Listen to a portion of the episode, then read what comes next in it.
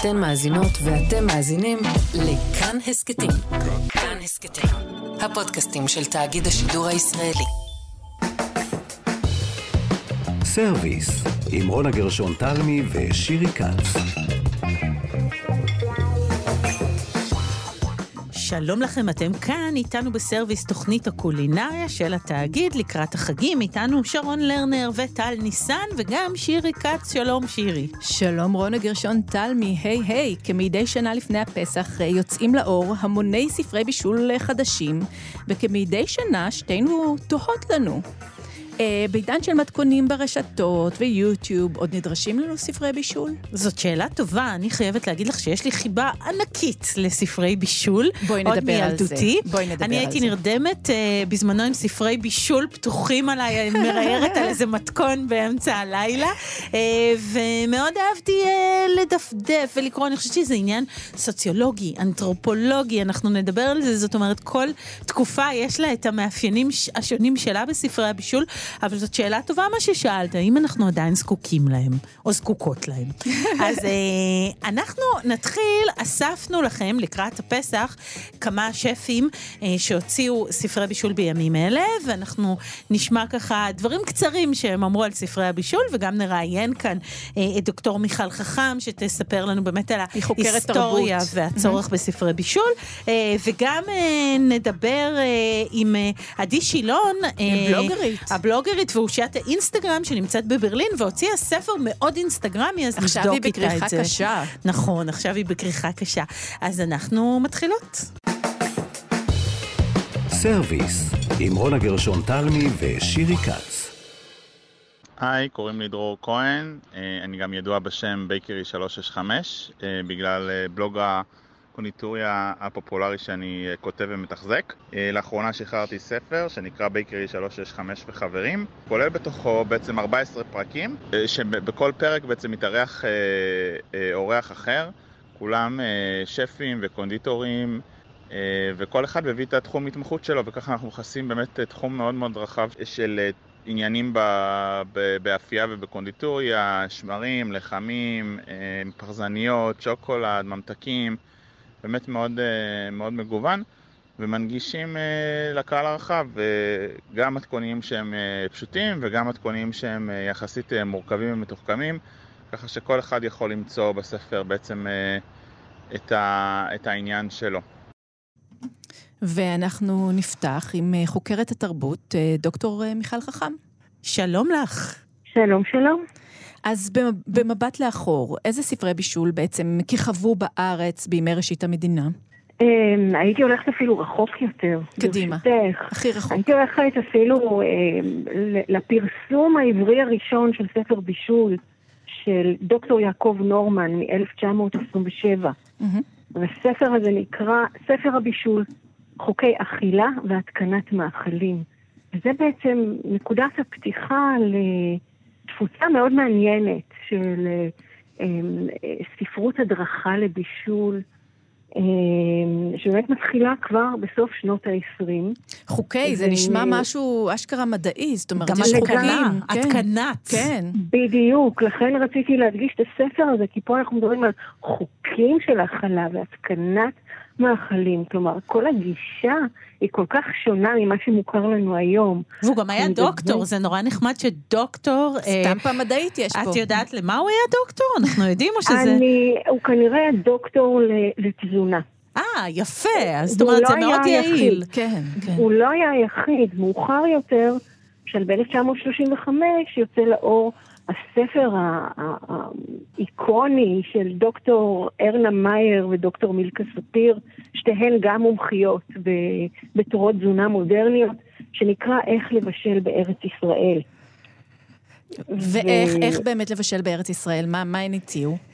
מב- אה, קודם כל הן אה, מדברות על היצמדות לחוקים מדעיים של תזונה. זה הדבר, כן, זה הדבר. העניין הזה של הסמכות המדעית. כל מה שקשור באוכל הוא תחת ניהול מדעי. אין פה בכלל עניין של ביטוי אישי באוכל. זה לא כמו היום שספרי בישול הם, הם מבטאים את ה, איזשהו אה, אה, אני מאמין בבישול, אני מאמין אישי של בשלנים ובשלניות ושפיות ושפים, אלא פה צריך להסביר את איך אוכלים כולם. ואיך, מה, מה הם אכלו אז? מה היה בכלל בארץ? זה לא תקופות כאלה פשוטות, נכון? לא תקופות פשוטות, אבל בהחלט היה...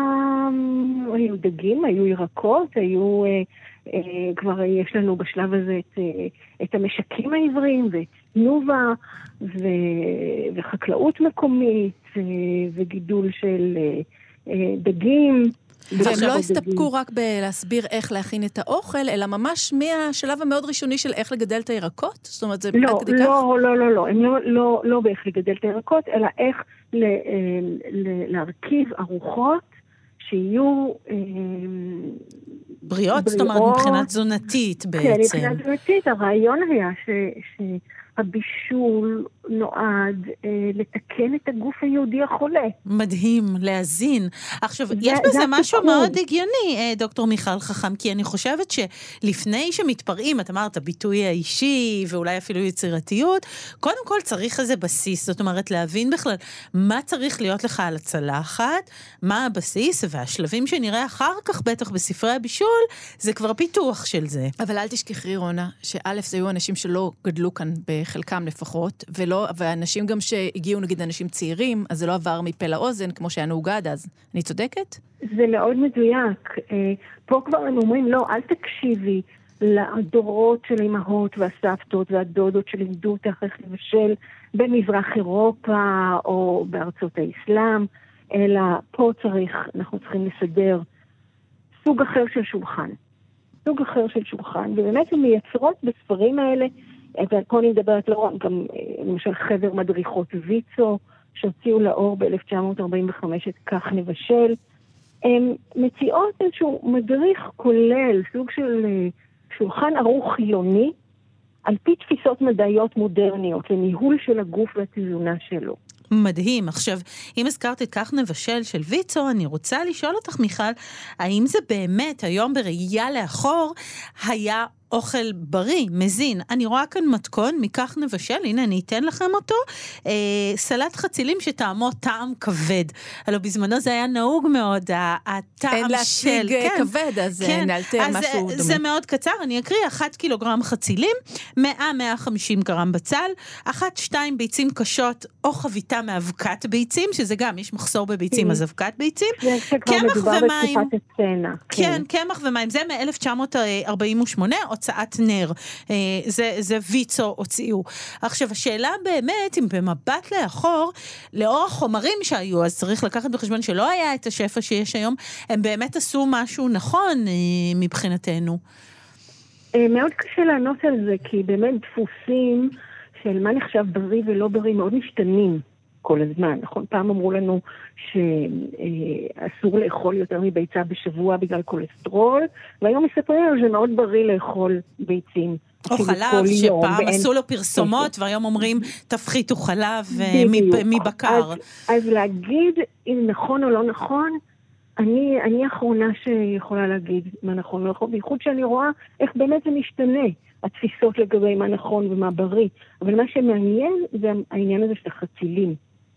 והספרים האלה מאוד, אה, בחלקם גדול, גם מקדמים אכילה של חצילים ושל עגבניות ושל קישואים ושל במיה. וצריך להבין שיהודים שבאו ממזרח אירופה, ואני פה מסייגת מלבד אה, יוצאי ארצות הבלקן, לא הסכימו לאכול חצילים. ולא מעניין. עגבניות. אכלו סלק. אצלם היה סלק. בדיוק זה הגעיל אותם.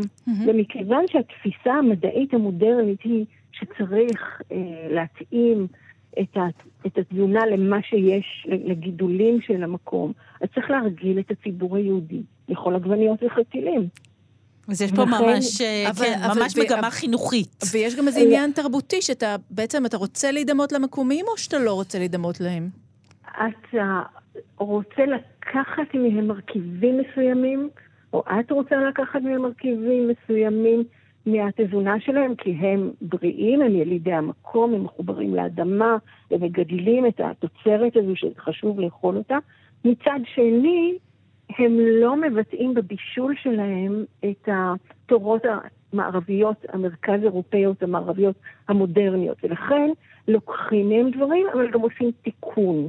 כלומר, לא מטגנים כמוהם, לא עושים שילובים כמוהם, כלומר, לוקחים אבל בהסתייגות. אז אמ, אני רוצה לשאול אותך, אה, דוקטור מיכל חכם, מה השלב הבא של ספרי הבישול? לקחת אותנו אחורה לשנות ה-20, ה-30, ושם... 40, 50. 50. מה, מה השלב הבא שנראה? אנחנו רואים, אה, קודם כל באמת לאורך העשורים האלה, איך באמת הדברים קצת מקבלים ניואנסים אחרים בהתאם לתקופה, כי באמת כשמגיע צנע, אז פתאום צריך להכניס את אבקת הביצים ולראות, יש ספר גם שכתבה אה, ליליאן קורנפלד, מה אבשל ממנות הצנע. לגמרי מותאם. מדהים. ואחרי זה, מה נבשל בזמן מלחמה. כלומר, הספרים האלה מתאימים את עצמם לאירועים ההיסטוריים. וראיתי אבל... גם שכל ספר כזה הכיל למעלה מאלף מתכונים, זאת אומרת, זה לא שיצאת עם מאה מתכונים בלבד, לא, כמו שנהוג לא, היום. לא. לא? לא, לא, לא, לא, הרבה מתכונים, גם אין תמונות, דרך אגב. יש איורים, אין כל כך תצלומים ואין, אה, כמו שנהוג היום.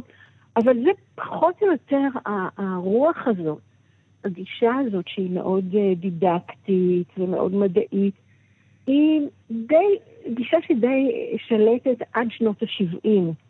ומה שקורה בשנות ה-70 זה שמגיעה רות סירקיס, חוזרת מארצות הברית, היא הייתה שם עם, זוכרת נכון, הייתה שם בשליחות עם בעלה. נכון, רפי. היא חוזרת והיא מביאה איתה את הגישות האמריקאיות. ואת הבישול הסיני שהיא בישלה אז, שזעזע פה את כולם. זה עוד יותר מאוחר, זה כבר שלב מאוחר יותר, אבל בשנות ה-70 היא מביאה את תרבות הבישול והאירוח האמריקאית, וגם פעם ראשונה יוצא לאור ספר, שזה מהמטבח באהבה, שהוא בפורמט אלבומי.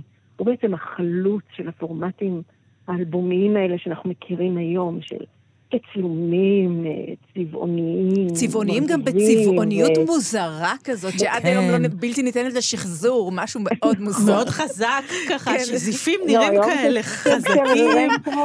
סוג של רטרו מבוקש מאוד. נכון, כן, נכון. מנסים היום לשחזר את המראה הזה. נכון, בעזות שלו, כן. סוף סוף מתחילה להיכנס יותר הנהנתנות שאנחנו נראה אותה רק הולכת ומתבססת.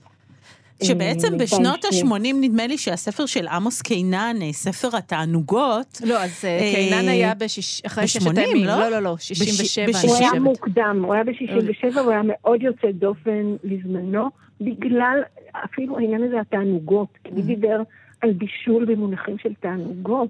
הוא נועד להזין את האוכלוסייה, הבישול. בדיוק, פתאום הוא מדבר על תענוגות, ואני זוכרת שראיתי כל מיני גזרי עיתונים ממש כעסו עליו, זאת אומרת, החוצפה הזאת, שלא להיות רתום לעניין התזונתי, הלאומי, האידיאולוגי, נכון, ופה נכון. מתחילה באמת העניין ההדוניסטי, האישי של אני רוצה לאכול טעים, שבכלל לא היה כאן אישיו. אה, אז בעצם שם מתחילות המהפכות הקטנות. עכשיו, יש עוד המון דברים, אה, מעניינים תרבותיים שאפשר לראות בתוך הספרי הבישול. קודם כל, העצות, זאת אומרת, אם דיברנו על, אה, על מתכונים, זה לא רק מתכונים, מיכל, זה בעצם גם ספר של איך לנהל בית נכון. אני זוכרת שבאחד הספרים... בלשון נקבה כמובן. יש לי, יש לי אוסף כזה של ספרי בישול ישנים, ויש שם ממש עצות לעקר את הבית, כולל כשבעלך או אישך מגיע הביתה, הביאי לו את הכפכפים אה, קרוב לרגליו, כדי שיוכל מיד להרגיש בנוח. זאת אומרת, יש כאן, הבישול הוא רק חלק מאיזה ניהול בית תקין. לא, זה מדריך כולל, כמו שאמרתי, זה, זה שולחן ערוך, שולחן ערוך אבל חילוני. זה מקסים. בכלל לניהול חיי היום-יום. וזה תמיד כולל... בלשון נקבה או שיש כן. גם ספרים בלשון זכר? לא. לא, נקבה. רק בלשון נקבה. נקבה. אה. מדהים, שזה באמת איזה מסמך תיעודי. לגמרי. אה, שם, זה הכוח של ספרי הבישול, כי זה באמת מסמך אנתרופולוגי שמדבר על מי היינו ומתי חלים שינויים. זאת אומרת, זה ממש נוכל לראות את נקודות השבר. בפירוש, זה, זה מסמך תרבותי מאוד מאוד חשוב. הספרים האלה, הם, אפשר ללמוד מהם הרבה דברים על, אה, על התרבות הישראלית, על ההתפתחות שלה, ועל האופן שבו מסומנות זהויות שונות, אה, זהויות מקור שונות. מי, מי נחשב אוכל ומבשל בצורה תקינה ומי לא. אה, מי מאמץ את התכתיבים האלה ומי לא. אבל בכל זאת גם עוד דבר חשוב מאוד להבין, שהספרים האלה לא משקפים את המציאות. זאת אומרת, אם אנחנו רוצים להבין דרך קריאת הספרים האלה מה באמת היה, לא נדע. אה, אבל מה מעניין. שכן, מה שכן נדע, זה מה נחשב לתקין. איך אהה. דיברו על זה. מעניין. מה רצו להנחיל. זאת אומרת, הם סוכנים. אידיאולוגיים בעצם. הספרים, ולאו דווקא מה היה. למה את אומרת את זה? זאת אומרת, למה שזה... למה זה לא מה שהיה? מה היה? אני אומרת את זה כי זה באמת, אה, אה, זה מחקר שאני ערכתי וגם פרסמתי, וכל פעם שאני מדברת על זה, אנשים אומרים לי, אבל אצלנו בבית בכלל לא בישלו קרפיון, למרות שספרי הבישול שם מאוד מעודדים צריכה ובישול של קרפיון, כי זה אה, פרי הדגה העברית ולא הערבית. אבל, ואז אני מנסה להסביר, הספרים האלה הם לא שיקוף של המציאות. המציאות בבתים, במשקי הבית הפרטיים, בוודאי הייתה מגוונת מאוד, בוודאי הייתה אה, איפשהו באמצע בין המותר לאסור. כשרה גם? אנחנו גם שואלים שאלות על כשרות? זאת אומרת... אה, לא, אין שם שאלות של כשרות. הספרים האלה מאוד חילוניים. אז אה, טוב, אז זה מרתק מה שאת אומרת לנו, הסתכלו עליהם באמת כעל סוכנים, אידיאולוגיים, ולא בהכרח מה שהיה בתוך הבתים. אה, נכון. יפה, טוב, אפילו השוק השחור והצנע, אה, שיש מתכונים של צנע, ויש אנשים שמשיגים בשוק השחור מוצרים בפועל? שלא מעניין, כתובים. כן. כן, יש המון עניינים. טוב, טוב, חוקרת נכון. התרבות דוקטור מיכל חכם, תודה רבה על השיחה הזאת, היה לנו ממש תודה מעניין. לכם שהקשבתם לי. רוב תודות, וחג שמח. שיהיה. מתקרב לו הפסח, להתראות. ביי. ביי ביי. סרוויס, עם רונה גרשון תלמי ושירי כץ. שלום לכל המאזינים, כאן רוני יוחננוב, אני ממש אה, נרגש אה, להיות כאן, ונרגש יותר לספר לכם שהספר הראשון והחדש שלי כבר בחנויות הספרים, וכמובן גם באתר. הספר מחולק לקטגוריות וכולל בתוכו גם מתכונים שמכינים בסיר אחד, שאלה מתכונים מאוד מאוד טרנדיים, מתכונים לאפייה ביתית, עם כל הסודות והטריקים שלי, מתכוני פטנט שמבטיחים 100% הצלחה במפת... במטבח, והכל כמובן מלווה בהסברים ברורים. ובתמונות שאני צילמתי. אמ, אני מאוד שמח לשתף אה, בין דפי הספר שלל טיפים, עצות, טריקים ורעיונות לבישול קל, פשוט פשוט, והכי חשוב לדעתי, טעים. הכי חשוב טעים, אנחנו לגמרי. מסכימות עם זה, קונות איתו. את זה. אז אנחנו כאן בסרוויס, אה, שירי, ואנחנו אה, לקראת החג מדברות על ספרי הבישול. אה, ועכשיו אנחנו נעלה על הקו דמות מאוד מיוחדת שהוציאה ספר מעניין, תכף נשמע למה, ושמו על החיים ועל האוכל, וזוהי עדי שילון. עדי שילון, דמות בנוף העולם הבידור הישראלי, הנחתה תוכניות טלוויזיה ורדיו, כיכבה בסדרות ריאליטי כמו היחידה ומחוברים, אה, אה, והייתה במדורי הרכילות המון אה, שנים, והיא עברה לברלין. רגע, והיא גם בלוגרית. והיא גם בלוגרית, רגע, 81 זהו. וחצי K. יש לה, יש לה, באמת, גם אני עוקבת אחריה המון המון עוקבים, והיא עברה לברלין, וגם הייתה קורונה, התחילה קורונה, וזה הוליד ספר בישול, כמו שאמרנו, על החיים ועל האוכל. שלום עדי. היי. וואו. כזה פתיח, אין לי מה להוסיף. ממש, נגיד לך תודה ולהתראות. יואו, היה הכי כיף איתכם בעולם, תודה. ייי, אנחנו שמחות זה הצליח. אז עדי, תשמעי, הוצאת ספר נורא מיוחד, אני קיבלתי אותו לידיי ואמרתי, רגע, מה זה, זה משהו חדש. כי בעצם מה שעשית, אני חושבת, תתקני אם זה לא נכון, לקחת את הסיפור האינסטגרמי המאוד מוצלח שלך, אה, של המון תמונות ותצלומים מאוד מוצלחים, והעברת אותו לפורמט של דפוס, והכנסת בו קצת סיפור של הקורונה ולמה בעצם התחלת לבשל. לקחת מתכונים שהם ברובם לא שלך, תכף נדבר על זה, והדפסת אותם, ואני אתחיל עם שאלה חצופה נורא. למה צריך את זה, עדי? למה להדפיס את זה? אמ, נורא פספסת את הרעיון של הספר. אוי, אז תסבירי, אז תסבירי, הנה, קדימה. ל- לשם כך את נמצאת פה. קדימה. אמ, הספר הוא קודם כל ספר של סיפורים קצרים עיקרו, אה, זה סיפורים מהחיים שלי שהם באמת אה, אה, זה קדם לא- לאינסטגרם, כי כתבתי אותו אה, במשך כמעט עשור. אה, שבעצם כשהתיישבתי לכתוב אמרתי, אנשים, בדרך כלל, בוא נגיד אפילו נשים, זוכרות אירועים לפי מה הן לבשו, איפה הן עמדו, עם מי הם היו, והבנתי שאצלי כל הזיכרונות אה, בנויים על מה, מה אכלתי. אוי, נהדר. אבל מהזיכרון כשאת אומרת סיפורים, את לא מתכוונת סיפורים fiction, את מדברת סיפורים שמתעדים את חייך. כן, זה באמת, אוקיי, אוקיי. מהמם. כמו, כמו שם הספר על החיים ועל האוכל, זה בדיוק זה, זה בעצם החיים שלי כרוכים בתוך, אה, אה, אה, והם עטופים במתכונים, אה, שאני אסביר גם למה יש שם מתכונים אה, אה, של אנשים אחרים. אה, אבל ו- מעניין כספר שזה בפורמט אלבומי, כי בדרך כלל כשאנשים מספרים סיפורים על חייהם, הם לא בוחרים בפורמט אלבומי, לא? נכון, כי יש פה עניין אה, שבתוך כל, כל העולם הזה של המטבח, הוויזואליה תפסה אצלנו גם מקום חשוב, והיה לי מאוד חשוב לתת לזה, לתת לזה את הבמה, אה, אבל ב- בחלומי, ובינתיים הספר יצא בסך הכל לפני שבוע וחצי, ואנשים שולחים לי תמונות שלהם בכל חדרי הבית עם הספר, גם במיטה וגם במטבח, וגם כיף. על שולחן הקפה בסלון, אה, וזה מה שהיה לי בראש, גם לי, אה, בתור חובבת ספרי בישול, תמיד יש לי ספר בישול ליד המיטה. אה, ומאוד נוח לי לקרוא ככה, זה נשמע נורא מבוגר. אני אוהבת שהכתב גדול, אני אוהבת שאני יכולה להחזיק את זה, שזה לא מתקפל לי. אז הפורמט בא מתוך, באמת, גם מתוך הרעיון הזה. אה, בעצם אה, מה שקרה זה שאני אה, התעסקתי באוכל הרבה שנים, אה, אבל, אה, ומאוד אהבתי לדבר על אוכל מאז שידעתי לדבר. כן, כבר. כילדה זה היה שם עניין עם אוכל? כן, כן, זה, זה אצלי בבית זה הנושא שיחה הכי חשוב, גם בזמן שאנחנו אוכלים אנחנו מדברים על, על מה נאכל בארוחה הבאה. אוי, נהדר. אה, אז זה תמיד משהו שמאוד העסיק אותי, אבל מתוך המון המון כבוד לאנשים ש, שמבשלים אה, ולשפים, תמיד אמרתי, אני קטונתי, כאילו זה לא העולם שלי, אני טובה בלאכול ולדבר על מה שאכלתי, אבל אני אכנס למטבח, מה פתאום? ואז באמת הגיעה הקורונה, ו... אמ, פניתי לסבינה ולדמן, שהיא אה, יועצת קולינרית ושפית ומורה בכירה בדנון, ואמרתי לה, אולי הגיע הזמן שאני אלמד לבשל. והתחלנו אה, לעשות לייבים באינסטגרם. אה, אז אמרנו, נעשה לייב אחד, נראה מה, היא לימדה אותי איך להכין אה, קציצות ברוטב עגבניות, לא ידעתי לחתוך בצל. זה היה ממש כאילו שיעור מדהים. למתחילים יצא ברמות. טעים?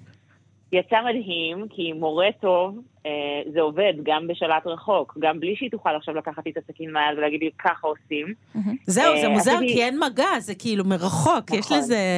הרבה פעמים שמבשלים ביחד, אז יש כזה החלפת סכין, או... נכון. כאילו, וזה לא היה לכם. מעניין, אוקיי. שיפור תיבול, טעימה. דווקא, אבל היה בזה משהו מאוד, אה, היה בזה משהו מאוד מלמד אה, אה, בזכות זה, שעשיתי, באמת, לא פסחתי על שום טעות, כי המון דברים היא לא יכלה, לא, לא הייתה לה את האפשרות לראות את הטעויות שאני עושה במטבח בזמן מעולה. אז למדת אה, מהטעויות. למדתי, כן, ולא פסחתי באמת על אף אחת, עשינו 250 שיעורים ביחד. אחר כך וואו. הצטרפה ליאור משיח, אה, שף קונדיטורית מדהימה, ושי גולן, שהוא שף קונדיטור, זה ממש כאילו נוצר מין אה, אה, חמ"ל אה, אה, מורים לבישול ואפייה, אה, ובעצם כשהתיישבתי להבין מה זה הספר הזה שאני כותבת כבר הרבה זמן, אה, הבנתי שהמתכונים הם מה ש, שיחברו בין, ה, בין הסיפורים. ו... וחשבתי שזה, שיהיה משהו נעים בלהביא את המתכונים שהכניסו אותי למטבח. יש שם גם מתכונים של סבתא שלי ושל אימא שלי, זה כאילו ברור, אבל רוב המתכונים הם של המורים האלה שלימדו אותי והכניסו, הם שינו לי את החיים. מהיום שנכנסתי למטבח זה באמת משהו שאני יכולה להגיד בהגזמה אה, שהיא אבל אה, לגיטימית, שפשוט אני מחלקת את החיים שלי ללפני ואחרי. וואו. היום אני קמה בבוקר, אני קודם כל קושרת סינר ונכנסת למטבח, זה מה שאני עושה. אבל אני רוצה אה, רק אה, להעיר. על, אני פשוט עברתי על המתכונים, וזה מתכונים ממש מסובכים, עם המון אה, רכיבים ושלבים של עבודה, זה לא משהו כזה פונקציונלי שעד שהילדה מתעוררת ומעבירים אותה לבית ספר או לגן, אה, אפשר לתקתק, כאילו, ממה שיש בבית. זה דברים שדורשים היערכות. יודעת על איזה מתכון את מדברת, אבל זה... על כולם, אני מקרונים? כאילו, אני בטח... מקרונים זה, כן, זו דוגמה המקרונים טובה. מעולם לא הכנתי אה. אה, קושי. כרוב ממולא, את יודעת שאת צריכה למלא אותו וגם אה, את צריכה לרכך אותו בצורה הנכונה לקראת, ויש שם המון רכיבים של מה- למלא ועם הרוטב והכל. אבל כאילו, יש שם כל אני מיני, יש גם וגם, אני פורסת, אני. חוצה לחצאים ועם קצת שמן זית מכניסה לתנור וכולם אומרים תודה. כאילו, את באמת בשלב מאוד מתקדם. כן, את אבל מתקדמת, את עשית. אוניברסיטה. לא, לא, אבל שתדעו, יש שם באמת, יש שם גם מתכונים מתקדמים, ויש שם גם את המתכונים הראשונים בעצם שעשיתי. כן. אה, יש אה, לשים דברים בתוך סיר ולשים בתנור, נכון, גם כזה נכון. יש. יש גם פנקקים שקל להכין, יש- נכון. יש- יש גם וגם, שירי, אני לא, דווקא פשוט את מצאתי הדברים כמה... המסובכים, אני פערתי עיניים, אמרתי, וואו, זאת יודעת להכין, וואו, כאילו. אז, אז, אז בהקשר הזה אני רוצה לשאול אותך, עדי, תשמעי, לא כולנו מוכשרים. אני חושבת שמטבח זה לא, זה קצת כמו אמנות, זה קצת כמו ציור. אני לא בטוחה שכל אחד יכול, כש, כאילו יש לי הרגשה אה. שבספר את רוצה להגיד, תקשיבו, כולם יכולים. אני כולם צודקת? יכולים. כן? כולם יכולים, ואני אגיד לך יותר מזה, ציור, אה, ציור, שירה, יש לי, היו לי המון שאיפות בחיים. לא משנה מה אני אעשה ואיזה מורה אני אביא, אני לא יודע לא לצייר ולא לשיר, וגם לא לגזור ישר אם אנחנו ממש ניכנס לדברים שאני לא יודעת לעשות. זה לא משנה מה. זה בישול ואפייה, אם אתה עושה את זה מהלב, ואתה נכנס, ואתה לא פוחד לטעות, ולא פוחד לשרוף את הסיר ושלא יטפח הבצק, ואתה, ואתה ניגש לזה מתוך מקום של סבלנות ושל הנאה, אין דבר כזה שאתה לא יכול לעשות. אין, וואו. אני לא מאמינה בזה. אני מאמינה שכל אחד, באמת, אם, אם אתם רואות את, ה, את השיעורים הראשונים שלי, אתם אומרים, בחיים היא לא תוציא מנה כמו שצריך, בחיים. ועובדה שבסוף זה משהו שאני עושה מבוקר עד ערב. טוב, את אז- מעודדת כאן את מאזיננו, ואת אומרת, כן. את, אני מאמינה בכם.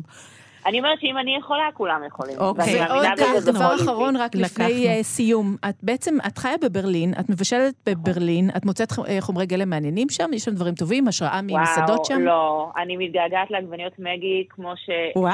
אף אחד לא מתגעגע לשום דבר, ולירקות באופן כללי עם טעם. אה, לא, מה שיש לנו בארץ, אנחנו... אנחנו ממש התרגלנו לטוב, ויש לנו רף מאוד מאוד גבוה, גם מבחינת מסעדות וגם מבחינת ההיצע בסופרים, אה, ו- ו- כן, לא אה, לא לקנא בך שיש לך את כל. הגבינות. המטורפות. והשוק וה- הטורקי. נכון. אז יש לי גבינות, ויש לי את השוק הטורקי. השוק הטורקי זה כשאני מתגעגעת לאכול, אתן יודעות, כאילו בלווינסקי, אז אני הולכת לשוק הטורקי, אבל זה. כזה ליד. זה brute. לא אה. אוקיי. אז לא לקנא בך, את אומרת לא חסר כאן לא. בארץ. טוב, סגרנו. אז נתת אני לנו... מקנאה בכן.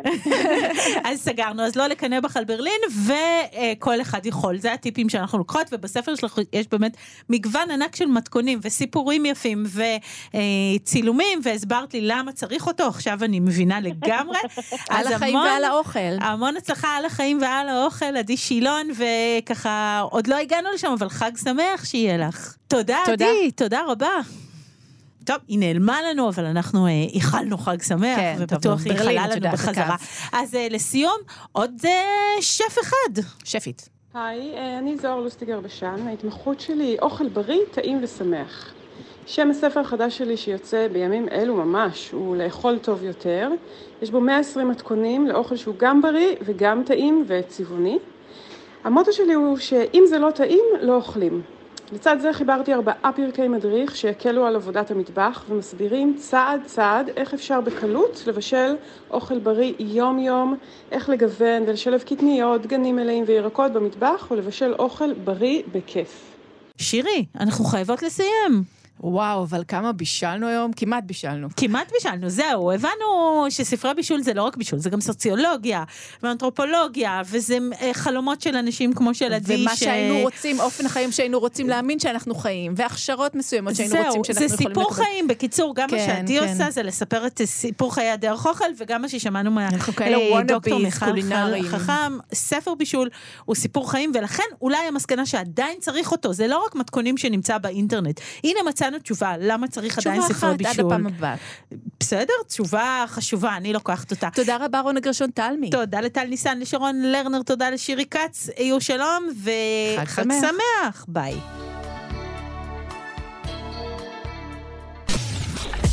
אתן מאזינות ואתם מאזינים לכאן הסכתים. כאן הסכתים, הפודקאסטים של תאגיד השידור הישראלי.